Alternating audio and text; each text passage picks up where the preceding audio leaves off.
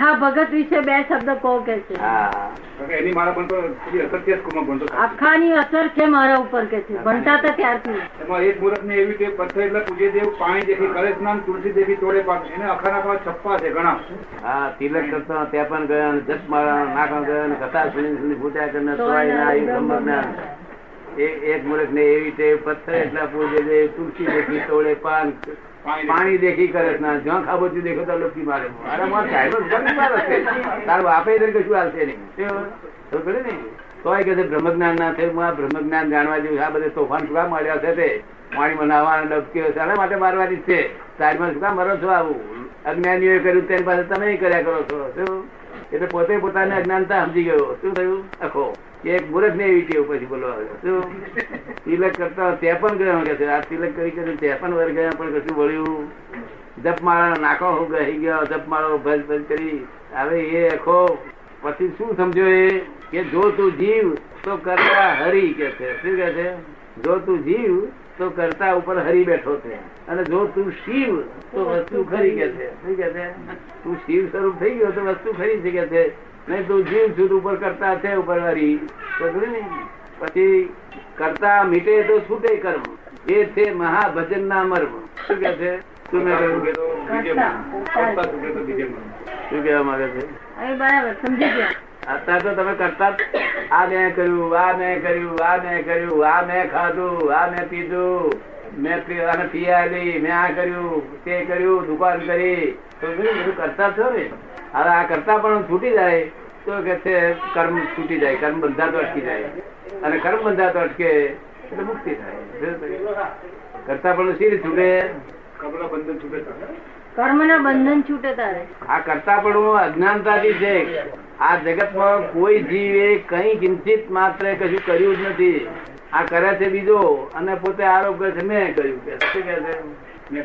કરે છે બીજી અને પોતે કે છે મેં. તો? એટલે જયારે કમાય લાખ રૂપિયા તાર કાઢી કે હું લાખ કમાયો લાખ કમાયો લાખ કમાયો પછી ખોટ જાય. ત્યારે કે હું શું કરું કે છે ભગવાન ઉઠ્યો છે સાર સાર નોટ ફેવરેબલ આવું બોલું બોલે. અખાએ જે આ છપ્પા બનાયા એના ટાઈમે તે વૈજ્ઞાનિક હતા. વૈજ્ઞાનિક હતો.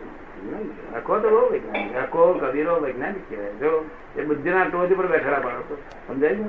પણ છતાં જ્ઞાન થવાનો એક એક અવતાર બાકી છે. મોક્ષ ટોચ પર બેઠેલા માણસ. આખો કબીરો બધા કબીરો એવા જાણે તુલસીદાસ? તુલસીદાસ? નીચે સ્થિતિ કબીર કબીરથી બહુ નીચેની સ્થિતિ. તુલસીદાસ તો ખરો એમને સાંભળ્યું બધી કબીરની બધી. કીર્તિ. એની કીર્તિ કબીર સાહેબની સાંભળી તે ચિત્રકૂટ સુધી કઈ કીર્તિ ગઈ એટલે તુલસીદાસે સાંભળ્યું કે આ તો હો આવા મોટા સંત કબીર સાહેબ છે ત્યાં હું દર્શન કરવા જવું. તે પેલા ગાડીઓ બાડીઓ નહીં ચાલતા ગયા. ક્યાં ગયા? દિલ્હી. કબીર સાહેબ દિલ્હી રે તો ત્યાં આ ગયા તુલસીદાસ. તુલસીદાસ પછી બધા શહેરમાં પહોંચતા પૂછ્યું કે ભાઈ કબીર સાહેબ, મોટા સંત પુરુષ ક્યાં રહે છે? ત્યાં કે ઓળખે ઓળખે. પેલો કબીરો વાત કરો છો? એ કબીરો તો આ બાજુ રહે છે, જાઓ અને ત્યાં આગળ ખોંચા પેજો ત્યાં લીમડો છે. આપણે બધું કહ્યું એટલે આ તો એમના કયા પ્રમાણે ગયા. ગયા ત્યાર પછી લીમડા આગળ તો બધી બે બાજુ દુકાનો આવી ગયો. સમજ ને? કોની દુકાન આ બાજુ મોટું બકરું બાંધેલું હોય અને આ બાજુ બરગું બાંધેલું હોય. એટલે ખાટકીઓની દુકાનો? ખાટકીઓની દુકાનો શું બાંધેલું હોય? ખાટકીઓની દુકાન શું બાંધેલું હોય.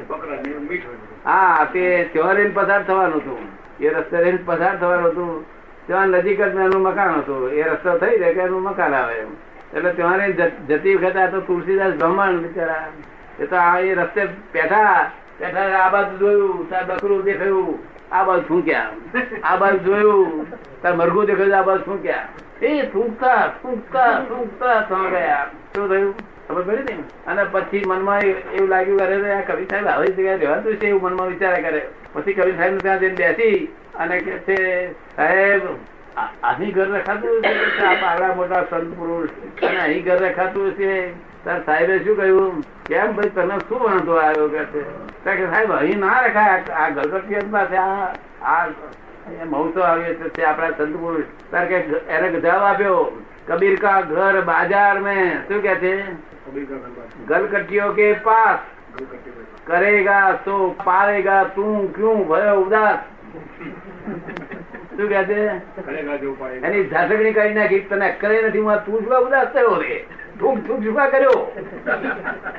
એ કઈ મોડા પહેરી જતું નથી. આ તો તારી આડી છે અણહમદન છે મારે ચૂકવાની જરૂર છે. તો એટલે તરત જ સમજી ગયા આ સાહેબ બહુ મોટા માણસ સાથે મને મૂર્ખ બનાવી દીધો. કબીર કા ઘર બજાર મેં ગલગટીઓ કે પાસ કરેગા શું પાવેગા શું શું ભયો ઉદાસ.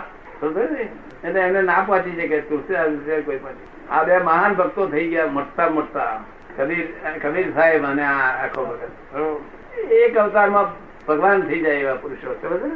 તમારે કઈ ઓળખે ને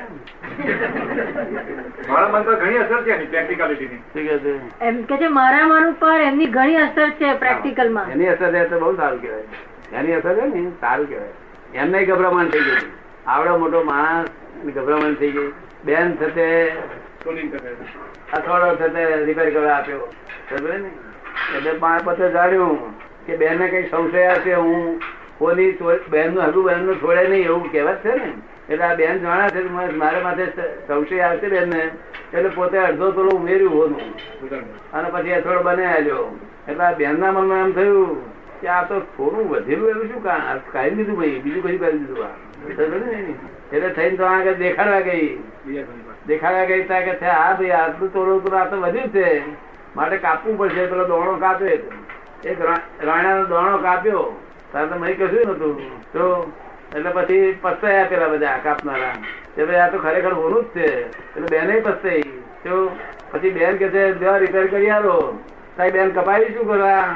સાહેબ મને આવું થયું. સાહેબ હાર થઈ બેન, બા. શું કહ્યું અને શંકા આવી જાય. કેવું આ જગત છે? શું? તમારી પર શંકા આવે કોઈને? નથી આવતી. અને એ પ્રસંગથી અખાએ દુનિયાની માયા છોડી દીધી. એ આ પ્રસંગથી એમને વૈરાગ આવી ગયો કે છે અખાને. ના શું અરે તો વૈરાગી જતા માણસ. એનો તો ગજબ નો પુરુષ કહેવાય. તિલક કરતા પણ બોલ્યા છે ને એવું કોઈ બાવો બોલ્યો નથી. તો બધાએ માળા ફેરે ફેરી કરી મરતા સુધી અને બાળા વાળો બધું નાખી દીધું. શું કે અને કબીરો તો એને કોકને કહ્યું કે ભગવાન મારે દર્શન કરવા છે ક્યાં અંદર છે? લોકોને પૂછ પૂછ કર્યું તો લોક કે છે જા બનારસમાં કાશી વિશ્વનાથ ભગવાન છે કે છે. કબીર સાહેબ ને અખાના છપ્પામાં ઘણી વખત સોહમ શબ્દ આવે છે સોહમ. સોહમ એ શું છે? તે હું છું. તે હું તે હું છું. શું કહ્યું? તમને શું લાભ થયો? તે હું છું તે હું છું. પણ એ તો હું તું બે જુદું રહ્યું. સારું જુદું? આ તો કશું સાધન ના હોય તો મને જરા શાંતિ રાખવાનું સોહમ સોહમ બોલ્યા કરે શાંતિ થઈ જાય. શું? એ કઈ મહત્વની વસ્તુ? નથી. ઘણા બોલે તુહી તુહી. એટલે તે તો તું ને બે જુદા હતા જ એમાં શું કાકા કર્યા કરશે? એવી એ જ મુખ્ય ધર્મ એ તો ભગવાન થયો તું ભગત રહ્યો હું આ. તો ખબર ને, હું હી બોલ, હું છું, હું બધે અમારા બધા મહાત્મા છું, હું જ છું, હું જ છું, હું જ છું, હું છું. મને જ દેખાય છે. મને જુદે નહીં દેખાતી, કૂતરા ગધેડા કોઈ જોડે. આપણે જ છીએ બધે. તો પણ એ ભાન થવું જોઈએ. એમને ગપ્પા માર ચાલે. એવું દેખાવું જોઈએ એક્ઝેક્ટનેસ દેખાવું જોઈએ. તો